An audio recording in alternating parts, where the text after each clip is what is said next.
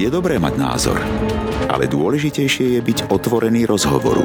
S týmto motom spustil portál nm.sk online kampaň, cez ktorú predstavuje svoj obsah, poslanie i hodnoty širokej verejnosti. Hlas, ktorý vo videospotoch pozýva navštíviť náš web Otvorený rozhovoru, patrí dlhoročnému hercovi Slovenského národného divadla Jánovi Galovičovi. Ako keby sme sa v dnešnej dobe dostali do nejakej slepej uličky v tom zmysle, že nepočúvame druhú stranu. Sme tak nejako vyhranení v tých svojich postojoch, že náš rozhovor sa často mení na obrazne povedané na wrestling. Takéto slovné súboje však často nikam nevedú, skôr prehlbujú vzájomné nepochopenie a napáchajú ešte viac škody. Konkrétne príklady vidíme okolo seba každý deň. Viesť dialog je výzva aj pre hercov, ktorí sa ocitajú na jednej lodi s kolegami úplne odlišného názoru, presvedčenia alebo vierovýznania. Je mnoho kolegov, ktorí sa počas tej práce tak otvárajú cez svoje osobné skúsenosti, že je to radosť vlastne potom s nimi debatovať, diskutovať. A Jan Galovič tiež prezradí, že úcta a otvorenosť diskusí majú miesto nielen v jeho práci, ale aj v rodine. My máme dnes v rodine e, záťa, ktorý je int, ktorý vyrastol v úplne iných hodnotových systémoch. Počúvate Dialógy NM, pozdravuje vás Jan Heriban.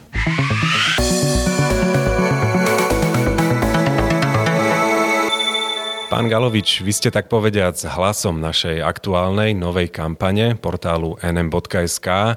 Z vašich úst znie veta, je dobré mať názor, ale dôležitejšie je byť otvorený rozhovoru. Čo si vy pod takýmto heslom našej kampane predstavujete? Som profesionálny herec s názormi akéhokoľvek druhu sa vo svojej profesii musím stretávať. Začne vlastne ako odpiky. Ako v zásade sme v, v takej spoločnosti, kde sa preferuje mať názor, kde je sloboda v nejakého vyjadrenia názoru. A to je ten, ten občianský princíp, to je tá súkromná spoločenská občianská línia.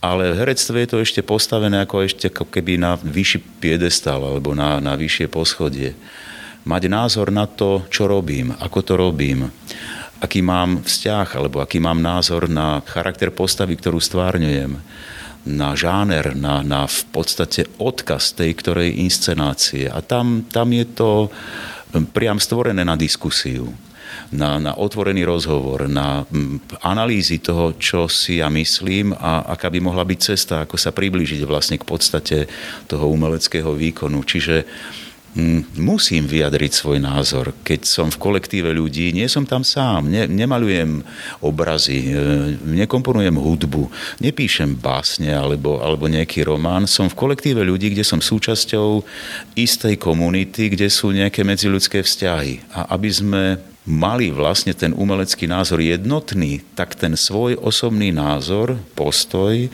vnútorný pohľad musím režisérovi, dramaturgovi, svojim kolegom nejakým spôsobom vyložiť na stôl. Budem sa na to pýtať ešte viac aj neskôr, ale keby sme sa pozreli na toto heslo e, očami bežného občana, človeka, ktorý žije v spoločnosti, ako sa na tú spoločnosť pozeráte dnes a čo by toto heslo mohlo do tejto spoločnosti priniesť?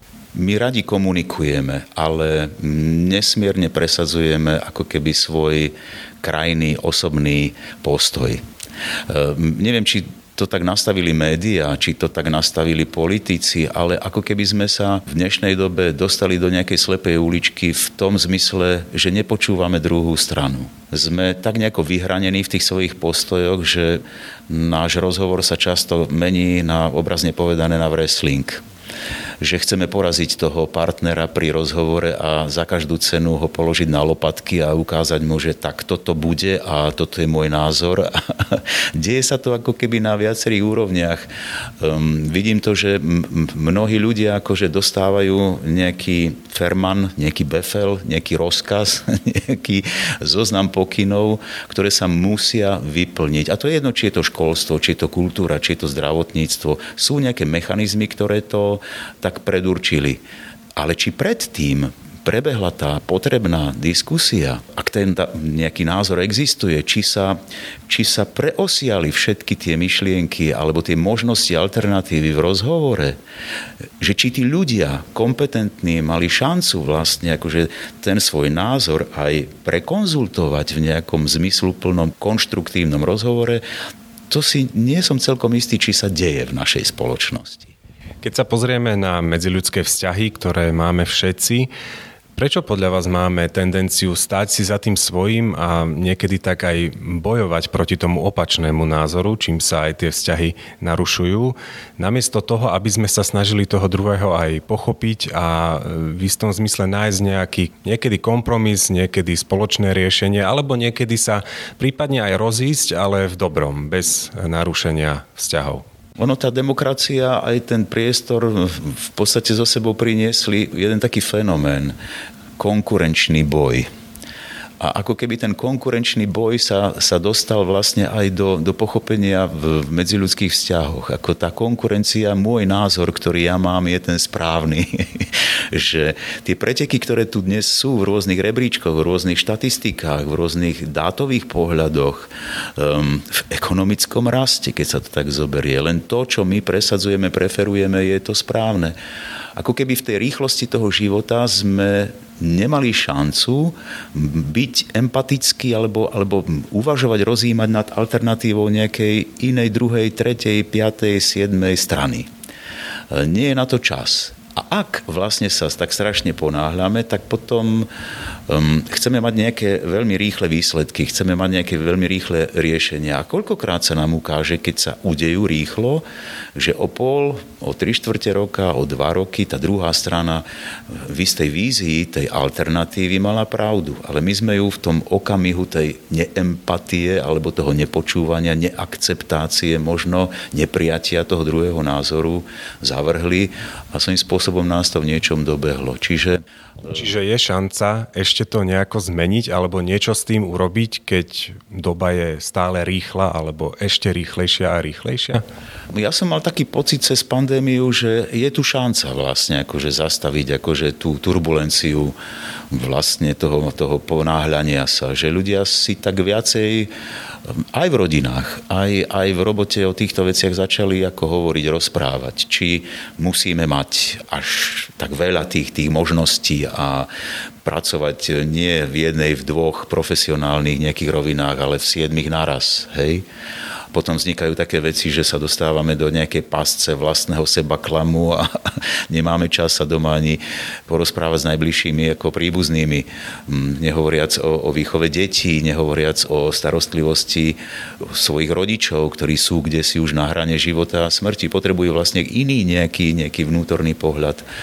Čiže mm, vtedy som mal pocit, počas pandémie, teraz sa to na novo ako keby rozbieha na plné obrátky, možno ešte rýchlejšie, že chceme niečo dobehnúť, že je šanca diskutovať, ale je to právo voľby, je to slobodná voľba. Prešli sme nejakou skúsenosťou, e, je pravda, že ja už som po 60 že ja už som kde. Ne, nepovažujem sa ešte za seniora, alebo mám pocit, že ešte ten oheň vo mne nejako, nejako planie a že hádam ešte mám pred sebou nejakú šancu, príležitosť aj v mojej profesii, ale e, veľmi opatrne vyberám, selektujem, aby som priestor na rozhovor, priestor trošku na diskusiu, na vnímanie možno nejakých alternatív, ktoré okolo mňa sú. A to je jedno, či si ich čítam, alebo ich zdieľam v osobnom nejakom kontakte s niekým, si vedel užiť, uvedomiť a, nejako, aby sa ma dotkli kde si, aby, aby ten hard disk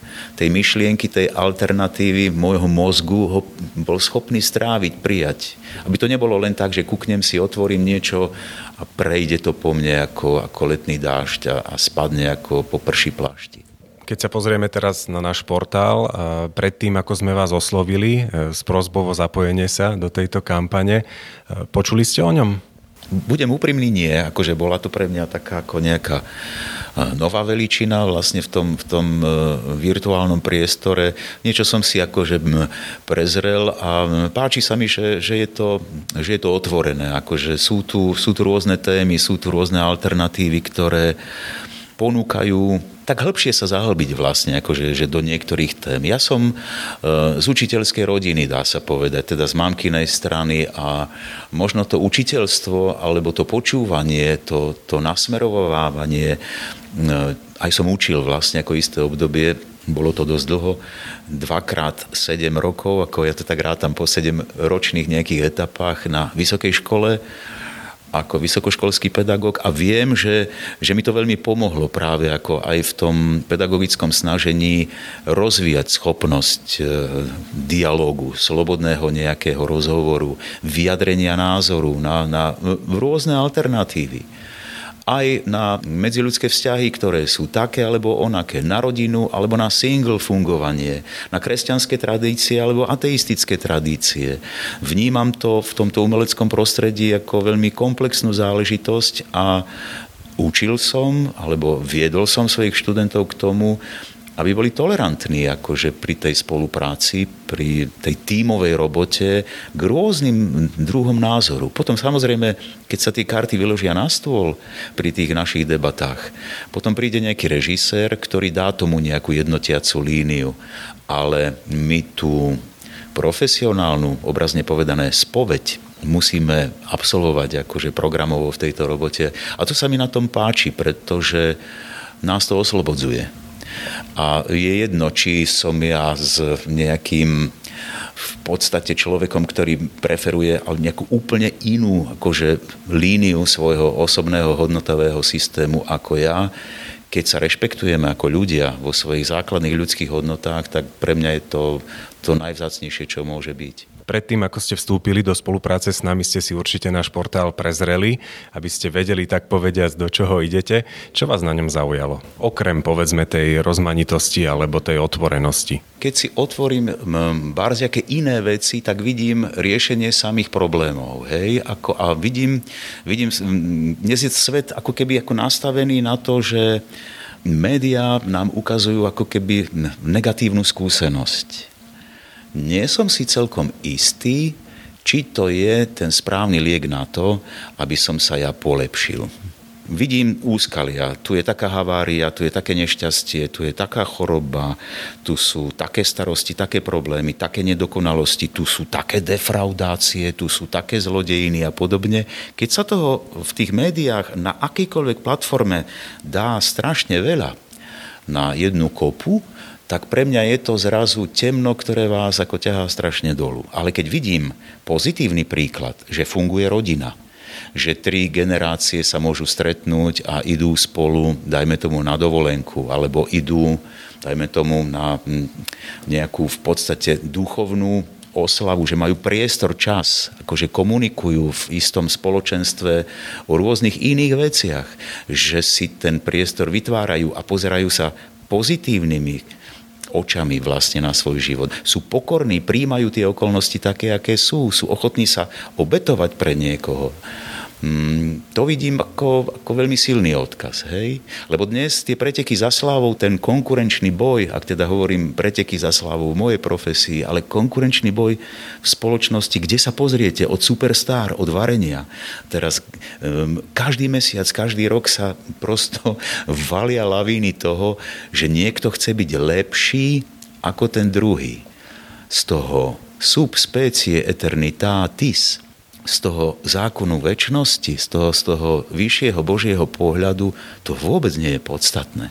Ide o to, či sme ochotní sa usmiať na niekoho, či sme ochotní e, niekoho pochváliť, či sme ochotní vyjadriť e, radosť z toho, že môj kolega urobil perfektnú premiéru a mu poďakovať za, za ten zážitok. Toto sa dnes nenosí. Akože to naše ego, ja v tej konkurenčnej línii je tak nejako nastavené, že, že nás to tak nejako vytvára v nejakom krúnieri alebo uzatvára do nejakého krúnieru, do, do nejakého brnenia vlastne nepreniknutia k druhému človeku.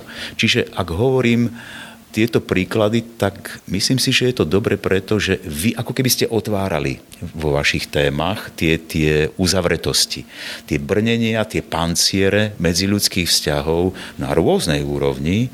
A to je jedno, či je to životné prostredie, e, či sú to rodinné vzťahy, či je to nejaký svetonázor, ktorý tam je, či sú to v podstate nejaké výchovné metódy, či je to spôsob sebarealizácie, či je to otázka cestovania a podobne, alebo kvality života. Jednoducho, keď tej aj dobrej správy, tej pozitívnej správy to médium e, dá na rovnováhu s tou zlou, odstrašujúcou, pre mňa je to veľmi dobrý signál. Čiže držím vám palce, aby, aby tie dobré správy, tie dobré vízie, ako, možno som idealista, hej, ale aj preto som súčasťou nejakého spektra v nejakom týme, v nejakom kolektíve, e, že tak by to malo byť. No presne aj tam sa chcem dostať, ak ste tým kolektívom mysleli aj váš profesionálny kolektív v činohre SND, pretože keď hovoríme o nejakom kultivovanom dialógu, o tom, aby sme vychádzali aj zo svojich bublín, aby sme sa dokázali počúvať, hľadať e, nejakú spoločnú reč, tak presne toto sa deje aj u vás vo vašej práci, vo vašom zamestnaní vaši kolegovia, či už sú to herci alebo všetok ostatný personál, s ktorým prichádzate do kontaktu, sú určite rôzneho názoru, rôzneho presvedčenia, aj rôznej viery. Ako s nimi vychádzate? Snažím sa vlastne v podstate komunikovať e, ako so všetkými ostatnými ľuďmi. Ako, iste, niektorí, niektorí majú ten zips svojho otvoreného srdca alebo zatvoreného srdca zazipsovaný viacej, niektorí menej. Ehm, s niektorými kolegami fungujeme len naozaj na tej profesionálnej alebo asociatívnej línii. Ale je mnoho kolegov, ktorí sa počas tej práce tak pootvárajú cez svoje osobné skúsenosti, že je to radosť vlastne potom s nimi debatovať, diskutovať. Deje sa to na viac generačnej úrovni. Nechcem menovať, aby som nikoho nevynechal, ale mám úžasné vzťahy aj so staršími kolegami, ktorí tu sú sú to také otcovsko-synovské vzťahy a ono sa to posúva potom, potom na nižšiu úroveň. Aj teraz hrám otca a mám syna e, v rozprávke. Ako v zásade ako postava otec a postava syn sa tak nejako dostaví potom aj do nejakej našej osobnej komunikácie. Čiže Hovoríme si o životných osudoch, o peripetiách, o cestách, ako to bolo e, v mojom veku, keď som ja mal toľko a toľko rokov, čo všetko som zažil a ako sa mi to podarilo zvládnuť a vyriešiť. Čiže niekedy je to obyčajné, prirodzené odovzdávanie si skúseností. Čiže dá sa povedať, že e, to javisko v podstate zjednocuje alebo zbližuje vás ako kolegov napriek tej rôznorodosti vašich životov, vašich názorov? Áno, dalo by sa to tak povedať, že núti nás vlastne téma toho, čo riešime v tom, v tom príbehu, ktorý sa deje v tom, v tom čarovnom e, divadelnom priestore alebo javiskovom priestore, hľadať nejaké presahy alebo skúsenosti z nášho osobného života.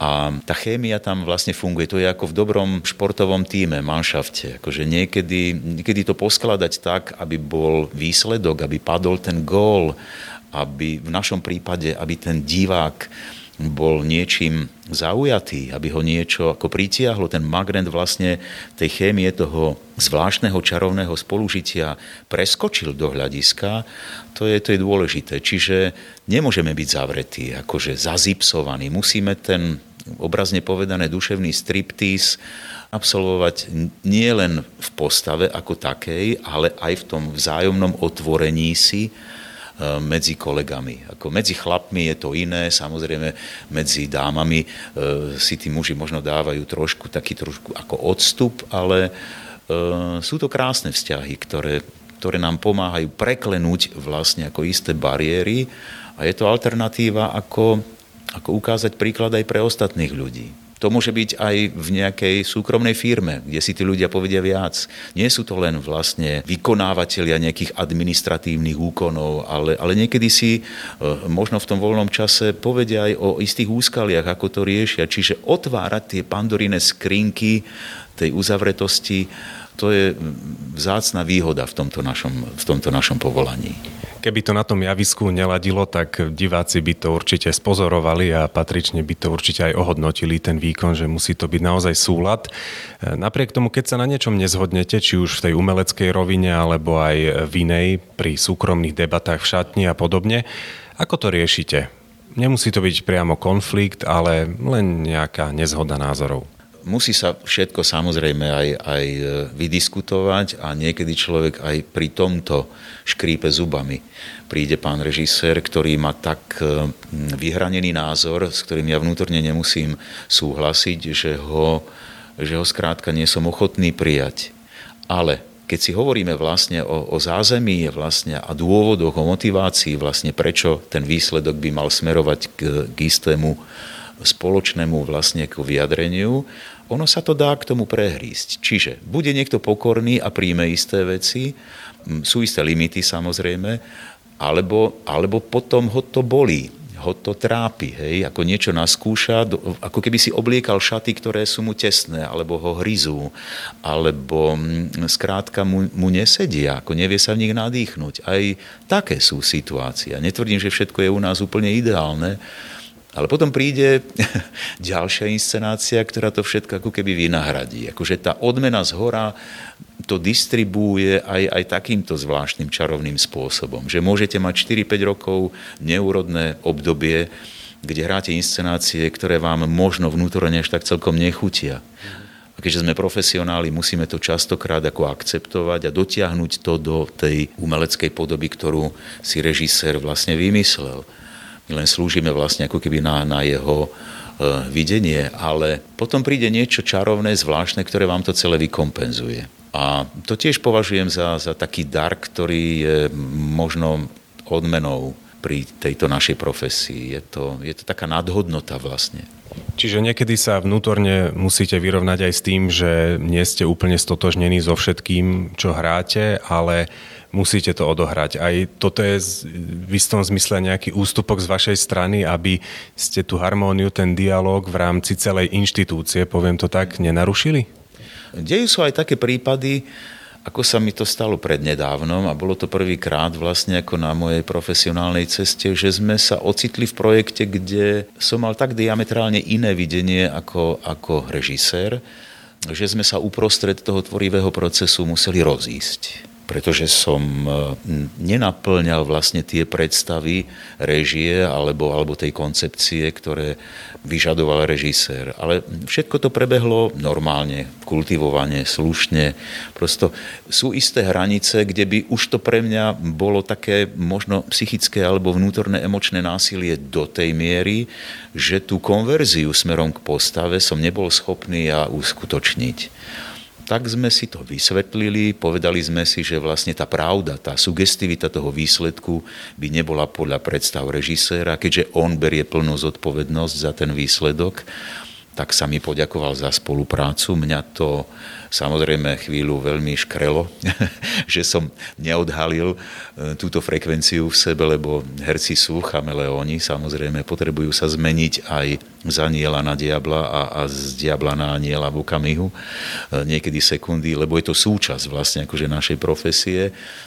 Ale toto bolo také niečo, čo, čo prosto e, nešlo preklenúť. Ale vďaka rozhovoru, vďaka dialogu, vďaka argumentom, to dnes hrá môj kolega, ktorý je báječný v tej postave. A teším sa, lebo ožil funkčný nejaký mechanizmus, ktorý má svoje, svoje nejaké odkazy alebo prosto ako svoje, svoje zrkadlo, ktoré potom diváci môžu vidieť seba, niekoho, suseda a podobne.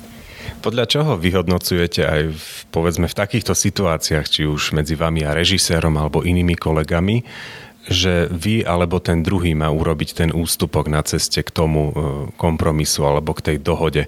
Ako to vyhodnocujete? V tejto našej robote je to vždy o šachoch. Preto je to vzrušujúce, že ja neviem, čo bude dopredu. My nevieme, že či uspejeme pred divákom alebo nie. Čiže vždy je to o posúvaní, je to hľadanie, je to, je to labyrint je to blúdenie. Čiže e, režisér má nejakú predstavu, ktorú pomenuje, potom ju začneme ako fyzicky v priestore hľadať, objavovať v tom psychofyzickom nejakom naplnení a ono to môže byť nejako úplne inak. Prestane to fungovať, on to musí zbúrať a prehodnotiť a, a ponúknuť nejakú inú alternatívu. Ale myslím si, že je to e, výsada tvorby, že človek dopredu nevie, že, že čo vlastne ako je ten výsledok, ako ono sa to deje postupne. Čiže bez toho šachového ustupovania, útoku alebo remizovania niekedy, ono, ono to skrátka nejde. Čiže to je pekné na tej robote. Nikdy nie je rovnaká, nikdy sa neopakuje. Je jedinečná a vždy v každom okamihu musíme sa vedieť o všetkom otvorene porozprávať, aby sme sa pohli k cieľu spoločnými silami.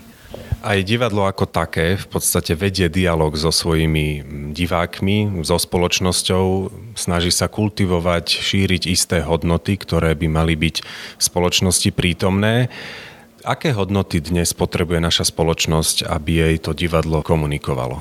No, toto je pre mňa ťažká otázka, lebo hm, uvedomil som si, že za posledné roky máme toľko ťažkých tém, existenciálnych tém, ktoré hm, divákov možno niekedy až, až príliš zaťažujú že tie mocenské hry, ktoré sa tu hrajú aj v politike, alebo samozrejme demokracia to so sebou prináša. Ale keď sa to transformuje, tento level alebo tento prístup aj v dramaturgii divadiel a, a tých ťažkých tém je strašne veľa, nie som si celkom istý, či to tomu divákovi prináša tú bežnú, potrebnú liečivú katarziu, ako sa hovorí. Čiže keď je veľa Shakespeareov, ktorí sú mocenskí, keď je tu veľa Richardov a Macbethov a kráľov Jánov, ktorí bojujú o moc a chcú poraziť vlastne nepriateľa a napokon z toho nie sú šťastní, lebo vlastne všetky tie, tie, tie boje, súboje ich natoľko tých, tých panovníkov, moci pánov vyčerpajú. Nie som si celkom istý, či diváci dnes si z toho zoberú ten, ten pravý, pravý nejaký odkaz, ktorý, ktorý by ich mal nejako vnútorne posilniť. Čiže ja som za hry možno v tom uh, som stále taký trošku detinský alebo dieťa, za hry, ktoré majú predsa len trošku nejaký happy end, alebo majú nejaký, nejaký pozitívny odkaz, majú nejaký svetielko nádeje, nejakú iskru, kam by sa dalo ísť. Že je vždy nejaká šanca niektoré veci zmeniť a, a obrodiť akože vo vzťahoch alebo vo svojom živote tešiť sa vlastne ako na, na ďalšie roky, na, na, na budúcnosť, ktorá tu je. Čiže som rád, keď niekedy, keď, keď je toho veľa, toho nie pozitívneho v mojej dramaturgii, príde niečo, čo, a väčšinou sú to komédie, hej, akože kde si človek tak trošku zašantí, že sa môže tak trošku si povystrájať, ako je tam humor vlastne ako v istých životných situáciách, že tam nie je veľa tej ťaživej skepsy a, a beznádeje vtedy sa veľmi teším. A že prichádzajú v mojom živote aj, aj tituly, ktoré majú tú nádej v sebe. Ako v Nitre mám jedno krásne predstavenie, ktoré sme obnovili, povolanie pápež, ktoré hráme už 6. rok. A tam je veľa takých tém, ktoré, ktoré v zásade reflektujú život Jána Pavla II. A v jeho odkaze, no to politikum dnes je nesmierne. Ako žijeme v atmosfére vojny, žijeme v atmosfére ohrozenia života, budúcnosti života na tejto zemi. A, a uvedomujem si vlastne, že čo všetko aj v tejto línii Jan Pavol II urobil, akú mal charizmu, akú mal e, silu osobnosti, že dokázal zvrátiť aj rôzne politické procesy vlastne v čase jeho pontifikátu.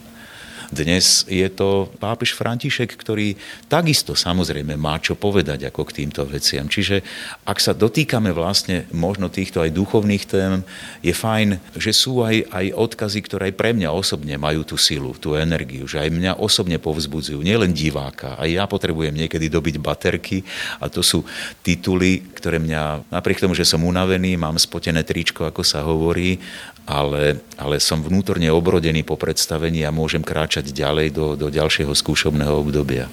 Napriek tomu dá sa vo verejnej debate stretnúť s názormi, že divadlo išlo dole vodou, že niektoré predstavenia sú povedzme tak povedať plitké, alebo um, že to nie je už umenie, aké ponúkalo divadlo kedysi. Je to naozaj tak podľa vás? Nehovorím paušálne, ale je to podľa vás e, v niektorých predstaveniach tak, alebo je to len nepochopenie autorského zámeru zo strany diváka? Myslím si, že divadlo e, ľudia, ktorí ho robia, robia stále dobre, poctivo. Snažia sa reflektovať to, čo sa deje okolo nás Vnímam to vlastne tuto v našom slovenskom kontexte, možno v československom kontexte. Stále sme v nejakom európskom vlastne móde e, za predchádzajúceho vedenia a, a nie jednoho e, sa tu naštartoval úžasný fenomén, ktorý sa volá Eurokontext. Čiže tu v Bratislave sme mali naozaj špičkové európske predstavenia od Londýna po Moskvu, od Štokholmu po Madrid to najlepšie, najkvalitnejšie, čo je. A myslím si, že divadelníci sa snažia trošku ukazovať ľuďom všetky úskalia nášho života.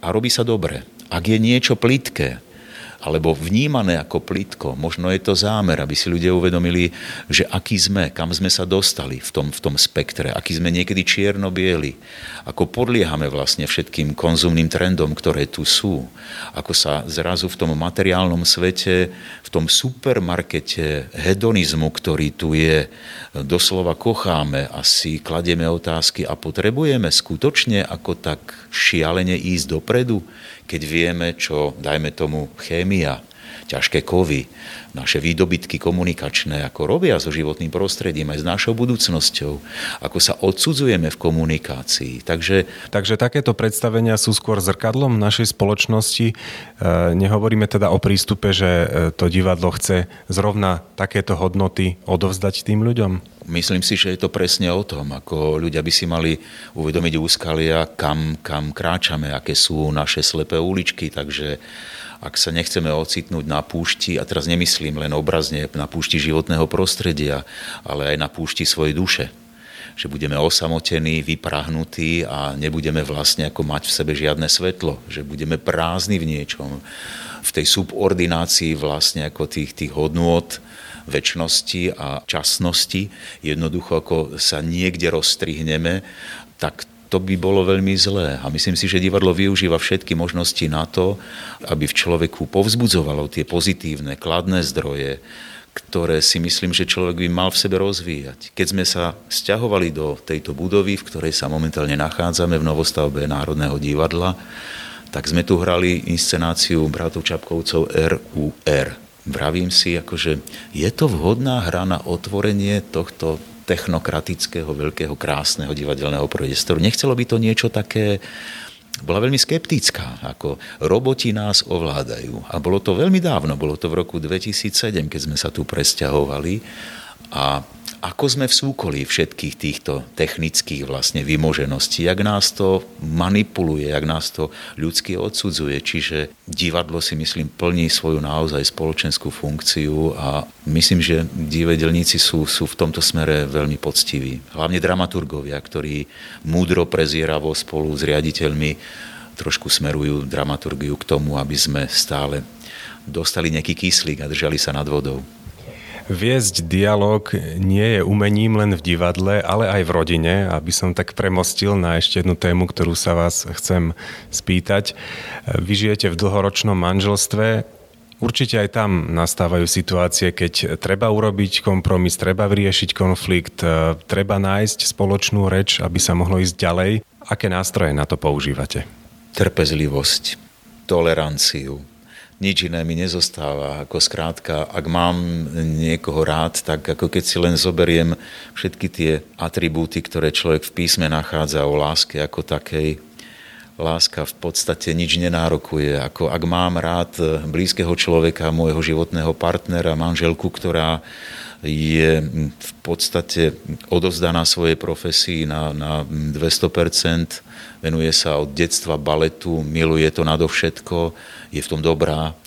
Dnes odovzdáva svoje skúsenosti ako, ako pedagóg mladšej generácii a vyžaduje to naozaj celého človeka, nielen psychicky, alebo aj fyzicky udržať rodinu v pokoji, v harmónii, aj vychovávať dieťa, popri tom vôbec nie je ľahké. Pán Boh zaplať sa nám to podarilo. Máme dospelú dceru, ktorá má svoj život, nežije na Slovensku.